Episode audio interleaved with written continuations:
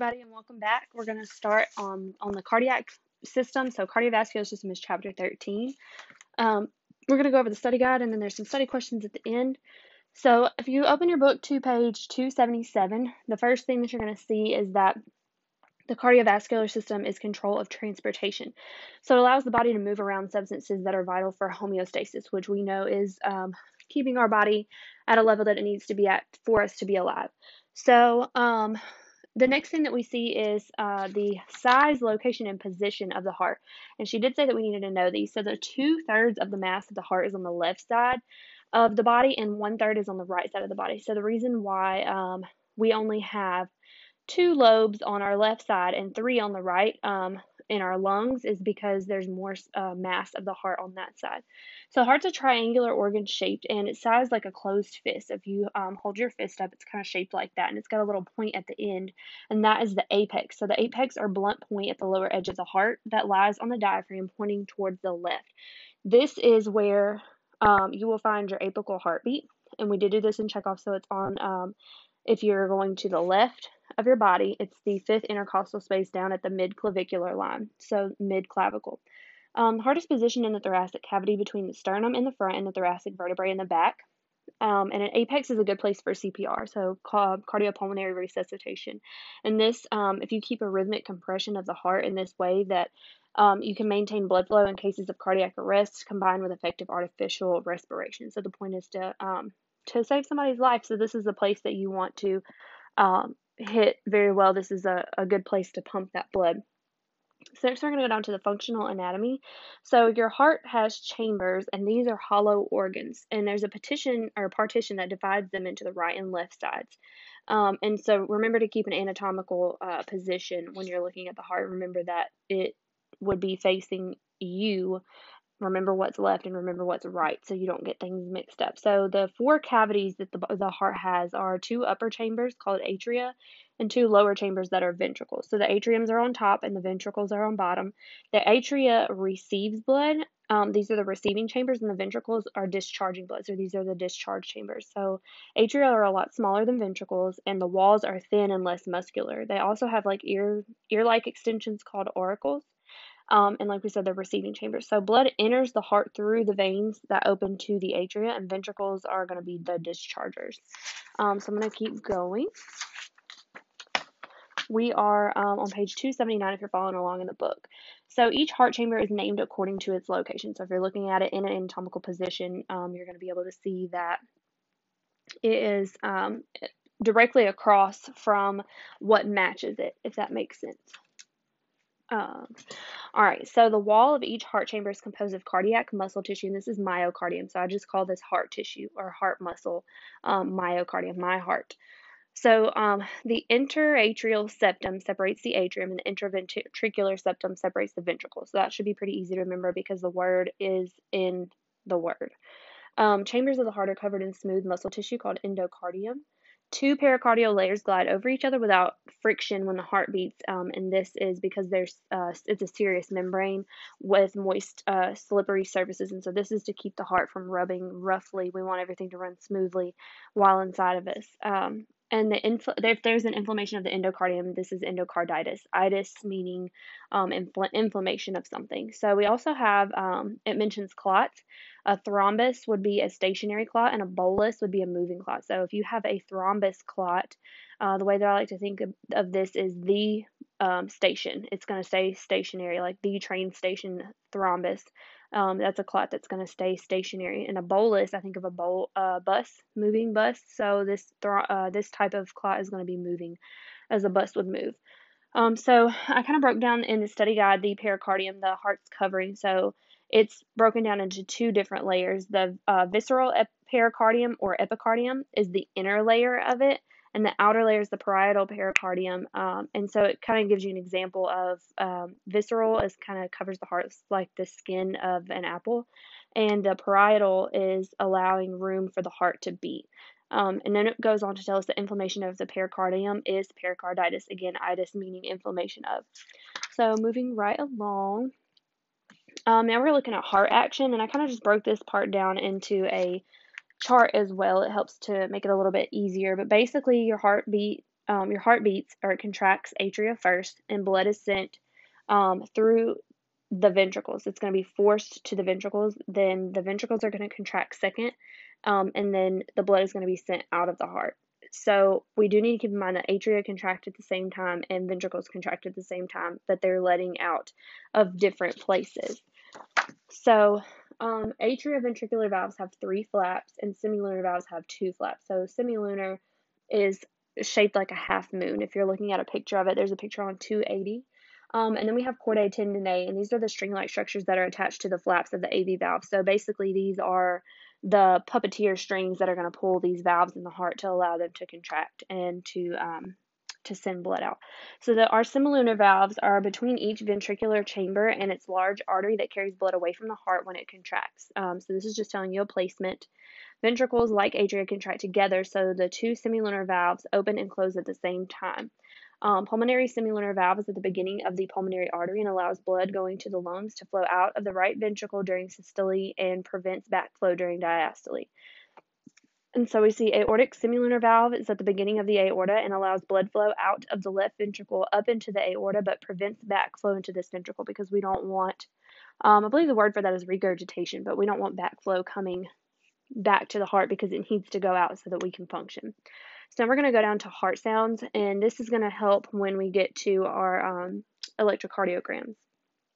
So there's a lub dup, and this is a rhythmical and repetitive sound of the heart. So the lub is the first sound that you're going to hear, and it's caused by the vibration and abrupt closure of the AV valves as the ventricles contract. Closure of the AV valves prevent, prevent blood from backflowing into the atria during contraction of the ventricles. So lub is closing the AV valves, and these are two AV valves closing at the same time. Um, and as well as the semilunar valves are going to close at the same time. So the first sound is longer in duration, it has a lower pitch. The pause in the lub dup sound is shorter than after the second sound of uh, systole. So dup is the second sound that you hear, and this is caused by the, uh, both semilunar valves when the ventricles relax or diastole. So the dup is the closing of semilunar valves. And you're going to hear these with a stethoscope. This is what they use to listen to heart sounds. And if you hear an abnormality in a normal lub dup heart sound, this is called a heart murmur. Um, fun fact, heart murmurs are actually normal in children up to a certain age. Um, then when it would become a problem, but it's actually pretty common for children to have these. So if you're looking at the study guide on the website, I made a 12-step chart. Um, our teacher specifically asked us to add an extra into step six. So I'm going to go ahead and just read through this.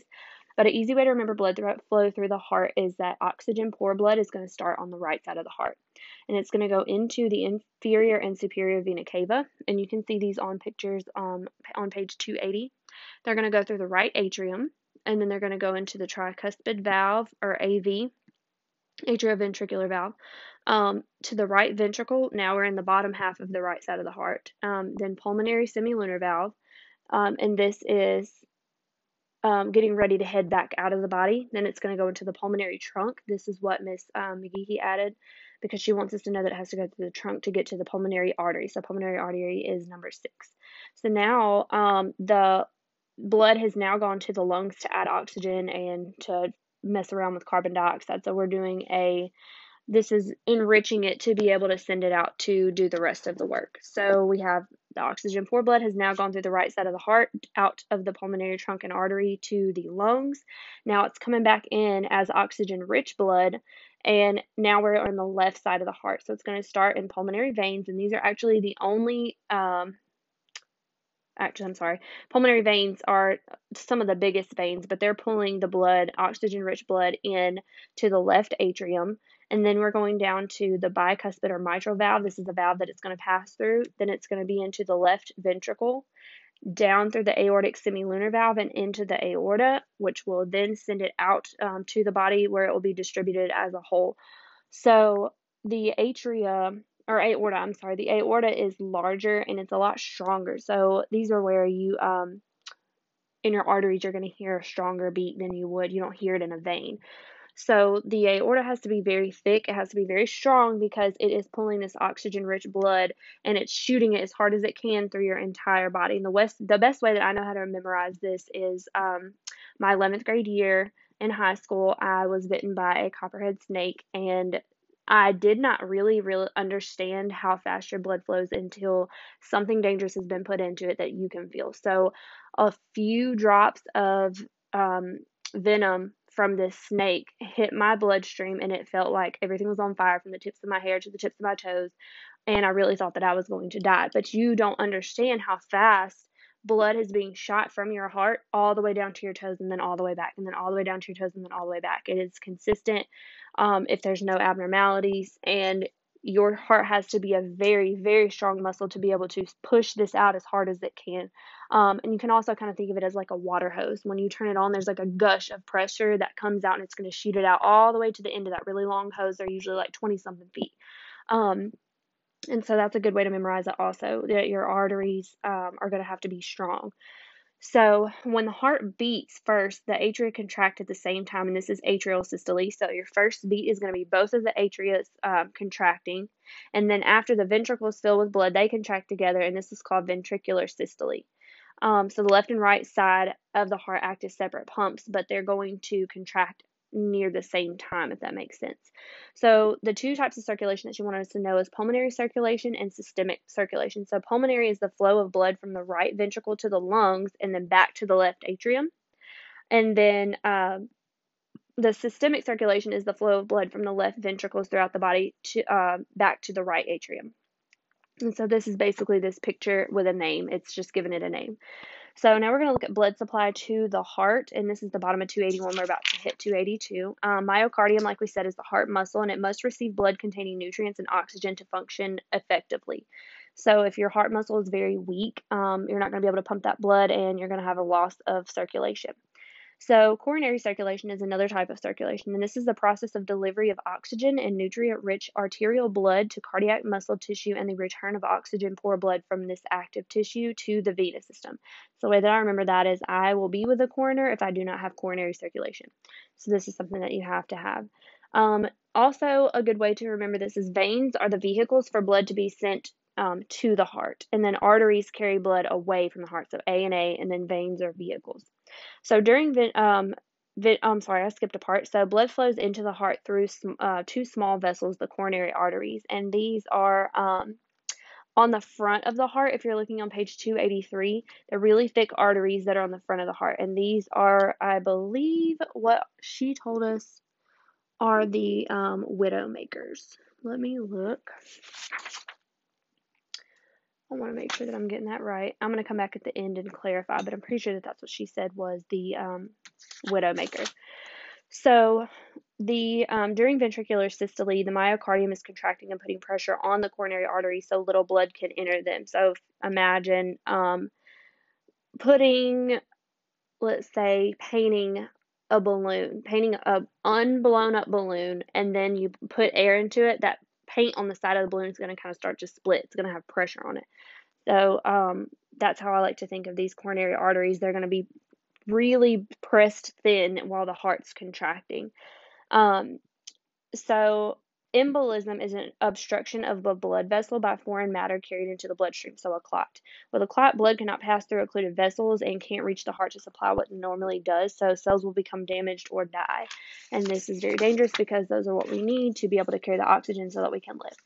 So, myocardial infarction is typically called a heart attack, and this is tissue death to the muscle of the heart. So, common cause of death in middle age and late adulthood. Recovery is possible if the amount of tissue or muscle that was not damaged is able to supply the needs of the rest of the heart. So then we see um, angina pectoris, and this is severe chest pain that's caused as a warning sign when the heart muscle isn't getting enough oxygen. So a lot of the time, um, people feel this kind of pain in their chest or their left arm and this is just a warning sign that um, you're not getting enough oxygen, you're not getting enough blood flow. So then we have uh, coronary bypass, and this is a common treatment for those who have had severely restricted coronary artery blood flow. So veins are harvested from the rest of the body and are used to bypass partial blockages in coronary arteries. Um, I can use my grandfather as an example for this. He had his first heart attack when he was 25, and he's had about two or three heart attacks since then, and they have used every um, vein that they can from other parts of his body because he has um, heart disease. So this is something that he was born with and has struggled with, and they have used every route that they can. And so if anything else happens, it won't look very good but they are able to harvest veins um, to kind of reroute circulation so that you can get that blood flow that you're needing. So then we see an angioplasty, and this is a device inserted into a blood vessel to force open a channel or blood flow to uh, flow through a blocked artery. So this is kind of like a stent, is what they um, what we call it here anyway. So a stent is what they would put in, kind of like a little balloon with um, kind of like holes in it. They can, they just open it up like a little fence, and it keeps things um, from being stuck and it kind of opens up those arteries. So after blood uh, passes through the capillary beds in the myocardium, it flows into cardiac veins, which empty into coronary sinus and then back into the right atrium. So we're going to talk about the cardiac cycle. Each complete heartbeat is called a cardiac cycle. Um, and this includes the contraction or systole and relaxation or diastole of atria and ventricles. And each cycle takes about 0.8 seconds to complete if the heart is beating an average rate of 72 beats per minute. Um, most of the atrial blood moves into the ventricles passively before the atria have had a chance to contract. And there's also a moment at the beginning of ventricular contraction where there is no change in volume.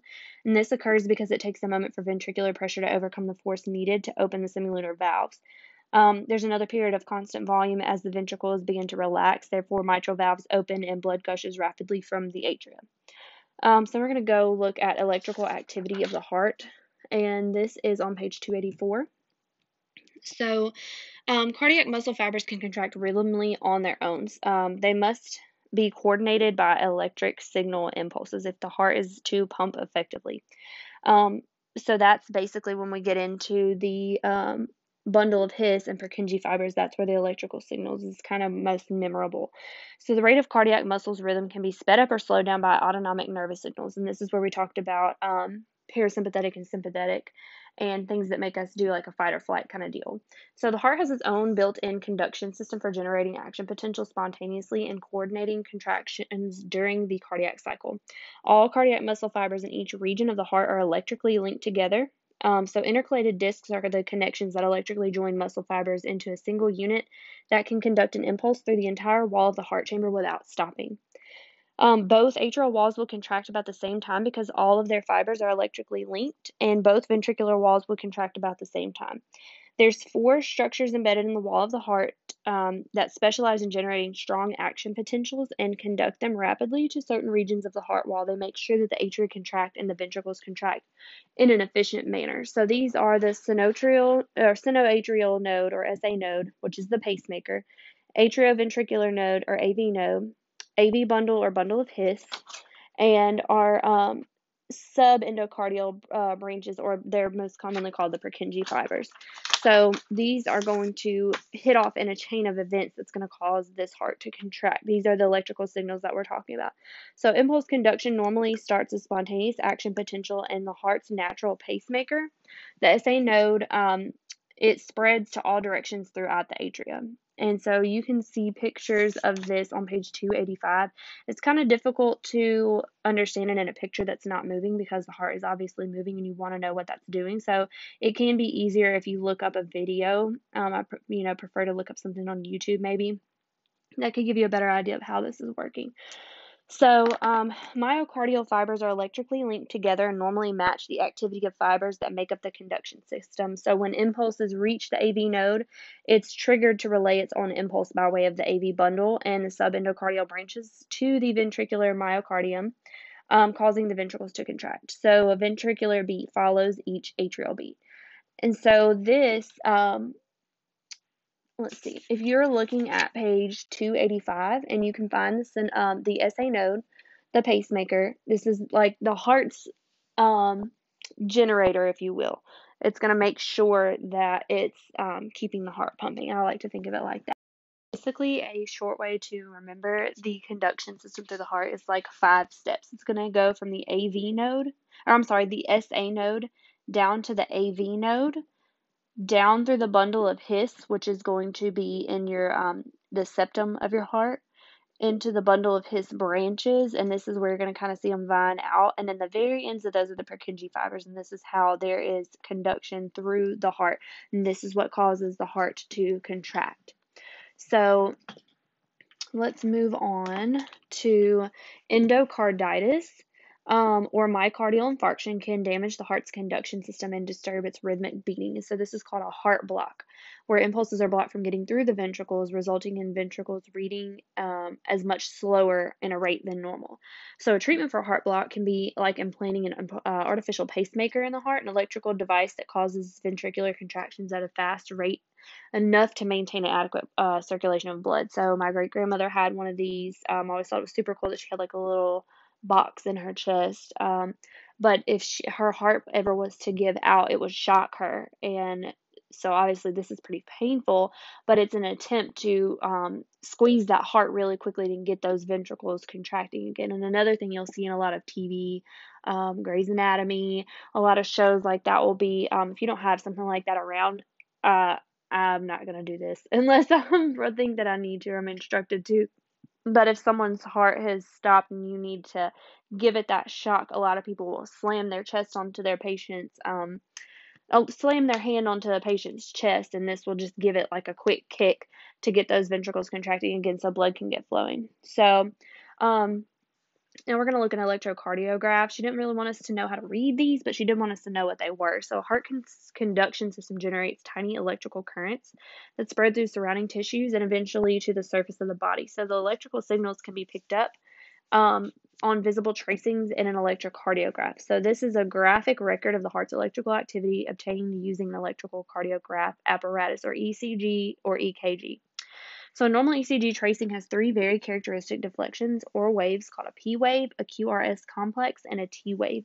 And these deflections represent electrical activity that regulates the contraction or relaxation, uh, relaxation of the atria or ventricles. So if you're looking at the study guide, I made a small thing on here that I pulled from medcoms that we had to watch and ATIs talking about a normal electrocardiograph.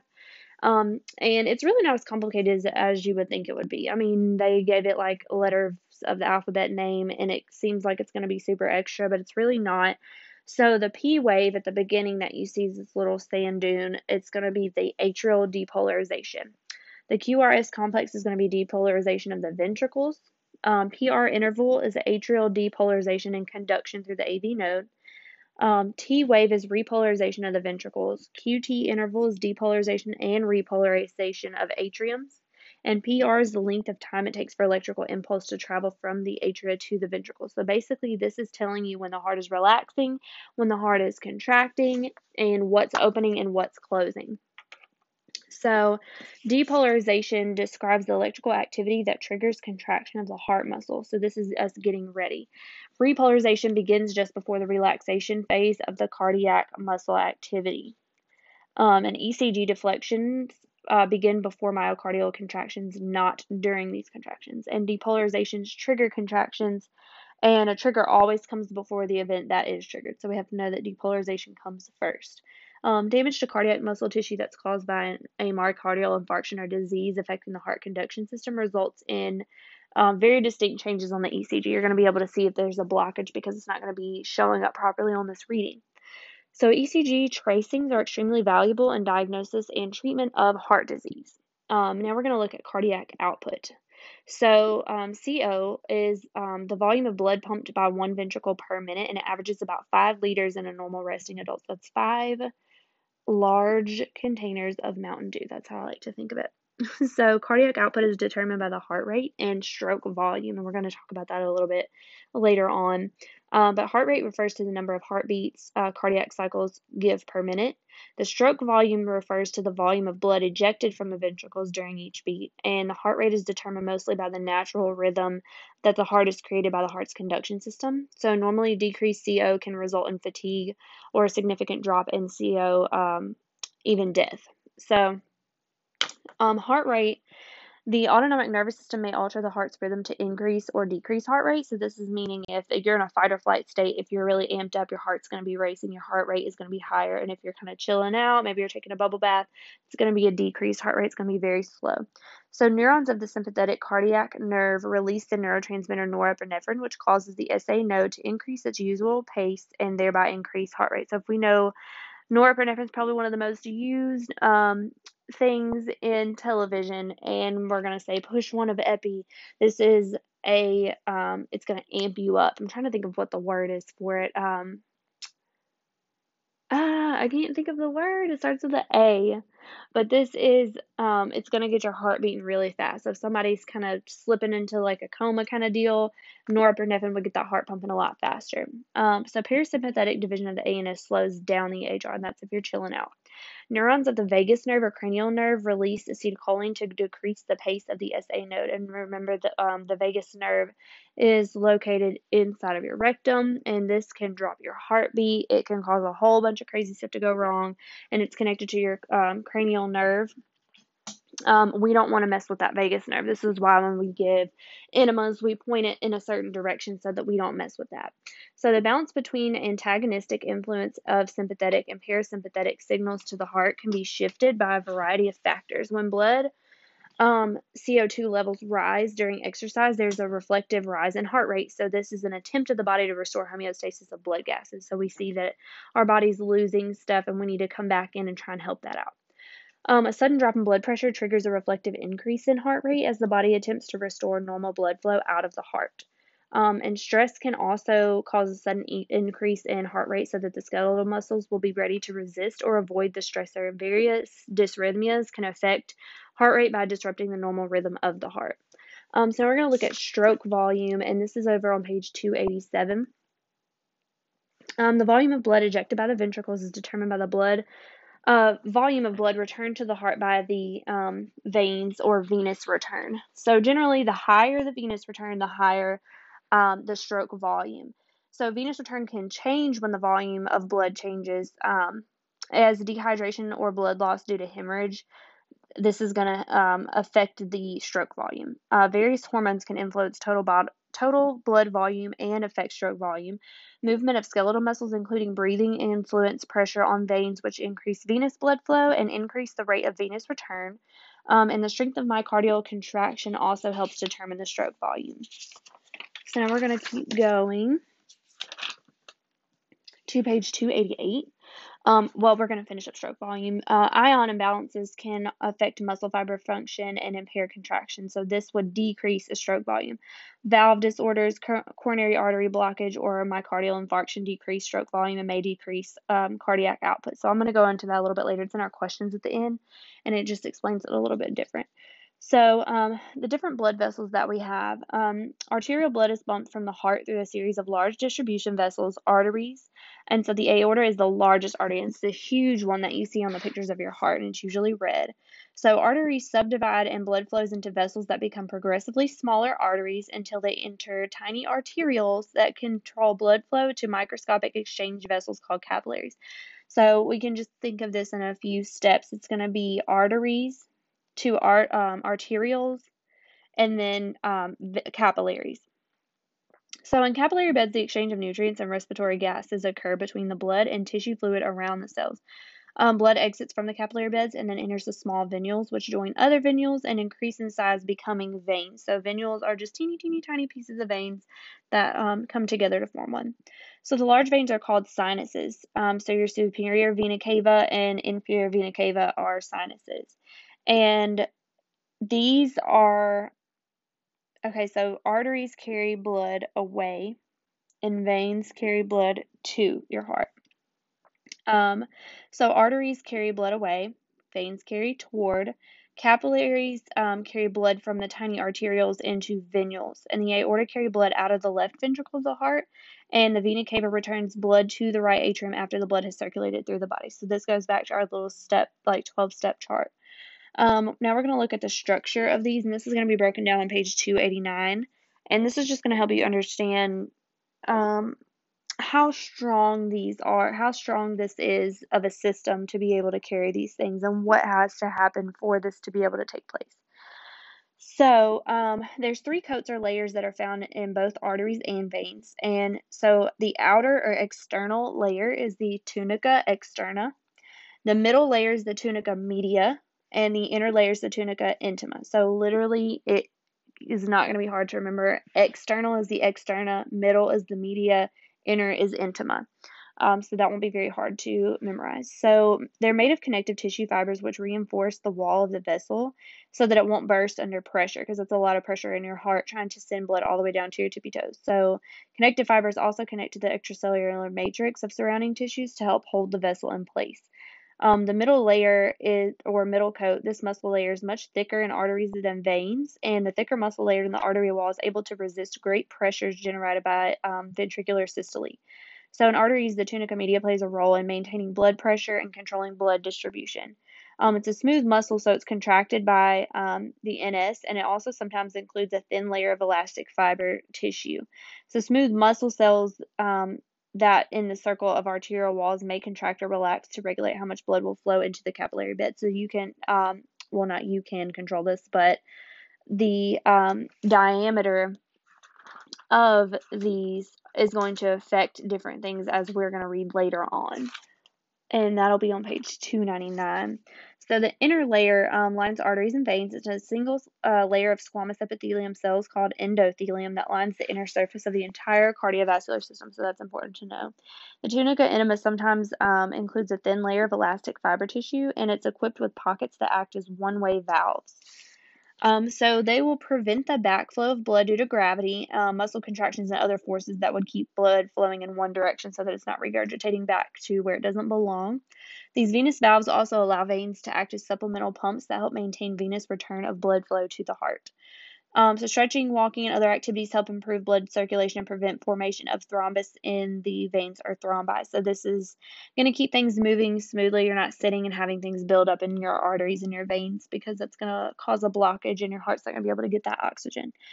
So when a surgeon cuts into a body, only arteries and arterial veins and venules can be seen. You can't see the teeny, teeny, tiny parts. So capillaries can't be seen. They're microscopic. Um, they're extremely thin with one layer of flat endothelial cells that compose the capillary membrane. Um, and the walls of these are composed with one layer, um, the tunica intima, and some uh, substances such as glucose, oxygen, C2, CO2, hormones, and waste can quickly pass uh, through it on their way from cells. So, functions um, together, arteries, capillaries, and veins all conduct blood around the body's circulatory route. So, they're just there for different reasons. Um, we'll say they're different bus stations on the way to the desired um, destination. So, arteries and arterioles um, are they're going to distribute blood from the heart to capillaries in all parts of the body. Um, constricting or dilating arterioles help maintain arterial blood pressure in a normal level, and arterial pressure is a major force in keeping blood flowing. So in capillary exchange, we I broke this down into um, three different steps. So I have one, um, the arterial end of a capillary, the outward driving force of blood pressure is larger than the inwardly directed force of osmosis, and fluid moves out of the vessel.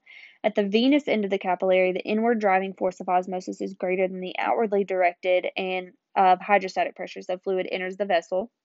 About 90% of fluid leaving the capillary at the arterial end is recovered by the blood before it leaves the venous end. So the remaining 10 is recovered by the venous blood eventually by way of lymphatic vessels, and that comes later.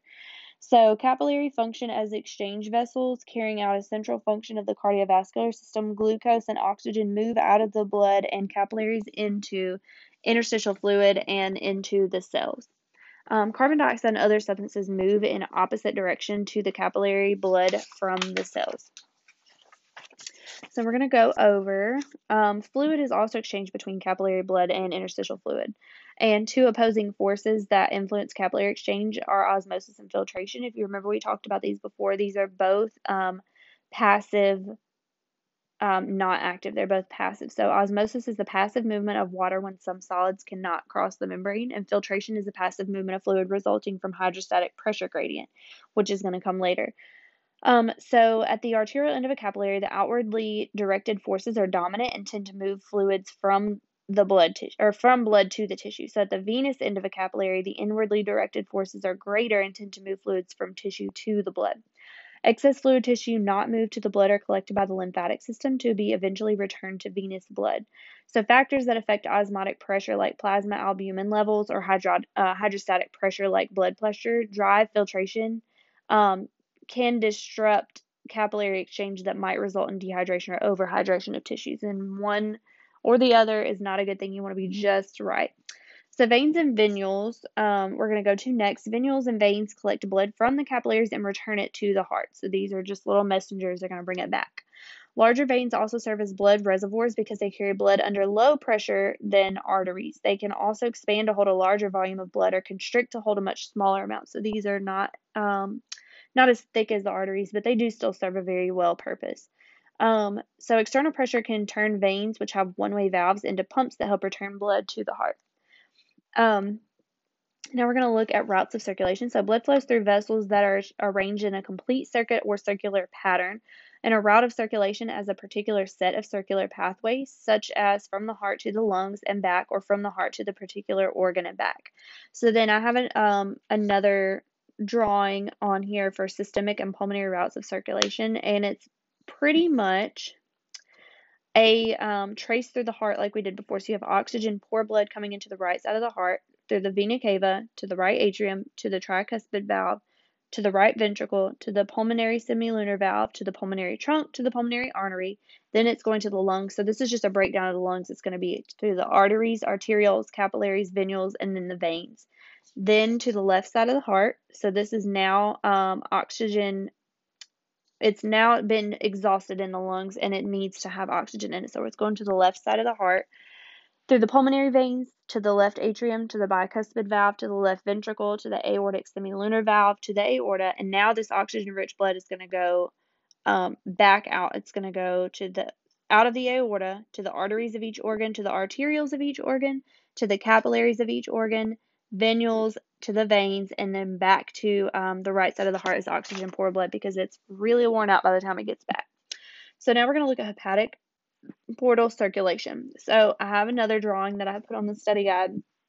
And basically, it's just a couple steps um, that I broke it down into. So, hepatic portal circulation blood is going to flow from the spleen, stomach, pancreas, gallbladder, intestines, and is recruited through the hepatic portal veins. So, if you think about it, um, your stomach can have all kinds of junk in it. It depends on what you ate, but you can have medicine in there. You can have food in there. You could have ate something that's like a chemical, something that's bad for you. Um, pancreas, gallbladder, your intestines can have things that you know that might have gone past the stomach and they kind of snuck through to the intestines. So you want to make sure that that's really cleared out. You want to look at your liver as a security guard, and it's going to kind of be the gatekeeper of this situation. So blood from these organs could contain chemicals, alcohol, nutrients, preservatives, etc so the hepatic portal vein basically allows the liver to have first dibs on the blood before passing it along. It just wants to make sure everything's clear before it passes it out. So blood is filtered in the liver, allowing it to um, allowing it to filter out all of what it needs, and then the processed blood exits the liver through the hepatic portal veins and joins the rest of the blood um, in the inferior vena cava. So that's pretty simple. Um, now we're going to look at fetal circulation. She doesn't really want us to know much about this, but she does want us to know um, that the umbilical cord, what the umbilical cord and placenta are, and know that the umbilical cord can be used for an IV solution for a baby. Um, next, we're going to go down to hemodynamics, and this is a set of processes that influence the flow of blood. So, the main force that drives continuous flow of blood through the circulation or through circulatory routes is blood pressure. So, blood pressure is the push of blood as it flows through the cardio system. It's literally the pressure of blood. Um, blood pressure exists in all blood vessels, but is highest in the arteries and lowest in the veins. Um, and then if you look at figure 12 uh, 13 21, it shows the blood pressure gradient and blood flow. And I kind of went ahead and answered these at the end, these questions, and it gave a better example. So the blood pressure gradient lets you know how blood pressure lessens as it goes. So we have arteries, arterioles, capillaries, and then it lowers on from there. So basically, you'll be able to read it better. Um, so we also see that uh, blood pressure gradient is the difference between two blood pressures. Um, it's also uh, for the entire systemic circulation is the difference between the average or uh, mean blood pressure in the aorta and the blood pressure in the termination of the vena cava where they join the right atrium of the heart. Um, so there are normal uh, figures and the uh, abbreviation for high blood pressure or hypertension is HTN. So she did say that we could see this on the test as well in um, a um, clinical setting. Excuse me. So hypertension is bad because if blood pressure becomes too high, it can cause a rupture of one or more blood vessels, and the brain uh, in the brain, this would be considered a stroke. Um, so chronic hypertension can also increase increase the load on the heart, causing abnormal thickening of the myocardium, which is the uh, muscle of the heart, and this could lead to heart failure. Uh, but low blood pressure can also be dangerous too, because if arterial pressure falls too low, blood won't be able to flow through or perfuse um, in the vital organs of the body. So circulation of blood and life would cease. Massive hemorrhage drastically reduces blood pressure and can result in death. So if you've ever seen somebody that's been in a car accident and they have had a major um, injury, they're losing a lot of blood. Their blood pressure is super, super low, and it's called bottoming out. Um, and this would be when your blood's uh, not circulating to the rest of your body because you're losing it. So, factors that influence blood pressure would be blood volume, strength of each heart contraction, heart rate, um, thickness of blood, which is viscosity. So, the direct cause of blood pressure and the volume is the blood in the vessels. The larger the volume of blood is in the arteries, the more pressure the blood exerts on the walls of the arteries, or the higher the um, arterial blood pressure will be. So, less blood that there is in the arteries, the lower the blood pressure tends to be. Um, demonstrates this relationship between blood volume and blood pressure. Um, it's also pronounced uh, loss of blood, and this discre- decreased would cause the BP to drop or uh, bottom out. Major sign of hemorrhage is rapidly falling BP. This lets you know that there's probably something going on inside. Um, diuretics are drugs that promote water loss by increasing urine output are also used to treat hypertension. So there's like a water loss from the body, um, and this causes it to uh, drop. So volume of blood in arteries is determined by how much blood the heart pumps into the arteries and how much blood the arterioles drain out of them. Diameter of the arterioles play an important role in determining how much blood drains out of the arteries into arterioles. So, strength of heart contractions also has to do with this. Um, strength and rate of heart uh, heartbeat affect cardiac output and blood pressure. So, each time the left ventricle contracts, it squeezes a certain blood volume or stroke volume um, into the aorta and into other arteries. And the stronger each contraction is, the more blood it pumps to the aorta and arteries. So the weaker it is, the less blood it pumps, less oxygen. Strength of the heartbeat affects blood pressure. Stronger increases, weaker decreases. Um, so then we have heart rate or the rate of a heartbeat, which may also affect arterial blood pressure. When the heart beats faster, more blood enters the aorta, and so the arterial volume and blood pressure would increase. Um, and this is true only if stroke volume does not decrease sharply when the heart rate increases. So often when the heart beats very fast, each contraction of the left ventricle takes place so rapidly that there's such a little time for um, blood to fill, and therefore it squeezes out much less blood uh, than usual in the aorta. So an increase in the rate of heartbeat um, increases blood pressure. The increase in the rate um, decreases blood pressure, or decrease would decrease blood pressure. Whether a change in the heart rate produces a similar change in blood pressure depends on whether the stroke volume also changes and by how much. Um, so this also has to do with blood viscosity or how thick your blood is. Um, if it's less thick than normal, it's your BP is going to decrease. So if a person suffers a hemorrhage, fluid moves from the blood um, from the interstitial fluid and it dilutes the blood. After hemorrhage, hemorrhage, a transfer of whole blood or plasma is preferred to infusion of normal saline because you want it to be just as thick. So saline solution is not thick and it cannot keep a uh, blood pressure at a normal level. Uh, polycythemia can occur when oxygen levels in the air decrease and the body attempts to increase its ability to attract oxygen to the blood, and this happens working in high altitude. So we remember polycythemia is too many red blood cells, um, and if you have a hemorrhage, a lot of the time your body's going to keep trying to make red blood cells to send them out and they're going to send out very immature blood cells. You're going to have too much and this is going to cause you to bleed out even more. Um, resistance to blood flow or peripheral resistance is affected by many factors including vasomotor mechanism or vessel muscle contraction and relaxation. Um, so fluctuations in arterial blood pressure um, can be BP varies within a normal range or normal systemic arterial blood pressure is below 120 over 80 at rest. Um, Central venous pressure. So, venous blood pressure within the right atrium or the low end of the pressure gradient it, that drives blood flow. Um, venous return of the blood to the heart depends on at least five mechanisms a strong beating heart, an adequate arterial blood pressure, valves in the veins, pumping action of skeletal muscles as they contract, changing pressures in the chest cavity caused by breathing. And now we're going to look at pulse. So, pulse is the alternate expansion and recoil of blood vessel wall nine major pulse points that are named after the arteries over which they are felt. Um, there's three pulses on the side of the head and neck, and this is superficial temporal artery in the front of the ear. Um, moving on, we have the common carotid artery, which you're going to find in your neck. Um, there's one on each side. Facial artery is the lower margin of the mandible at the point below the corner of the mouth. Um, and there's three on the upper limbs. So you have an axillary, which is your armpit, brachial, which is um, where you would find your brachial artery when you're getting ready to take a blood pressure. And then you have radial, which is towards your wrist. Um, radial pulse is the most commonly accessed because this is less invasive to feeling all over someone's neck or anywhere else when you come into a room, a patient's room, you're going to just feel for that radial pulse. Um, four pulses are in the lower extremities. So you have your femoral, um, which is in the groin, popliteal, which is behind um, proximal to the knee, uh, posterior tibial artery, which is just behind the medial malleus, um, inner bump of the ankle, and dorsal pedis or dorsalis pedis artery, and this is on the front surface of the foot, just below the bend of the ankle. Um, so there was a few things that was discussed deeper in class, and it was letting us know beats per minute. Um, the SA node or pacemaker is anywhere from 60 to 100 beats per minute. The AV node is 40 to 60 beats per minute. A bundle of His is 30 to 40 beats per minute, and the Purkinje fibers is 15 to 40 beats per minute. Um, bradycardia is below 60 beats per minute. Tachycardia is above 100 uh, beats per minute, and people who have heart attacks before 50 have a lot less collateral circulation.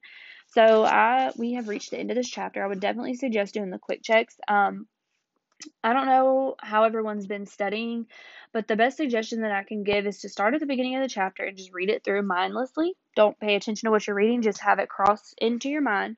And then come back and start at the beginning, start reading the chapter, um, and then stop when you see a quick check and answer those questions to yourself.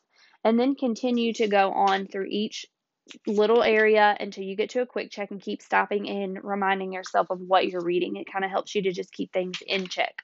Um, also suggest that you do the um, kind of read over the summary at the back. It just breaks everything down for you, and then do the review questions and the chapter test at the back, as well as the workbook because these are very helpful. And if you haven't been using the Evolve Learning that comes with the front of your book, um, if you open your front cover, there is a link for Evolve or Elsevier.com, and this is um, the makers of your book.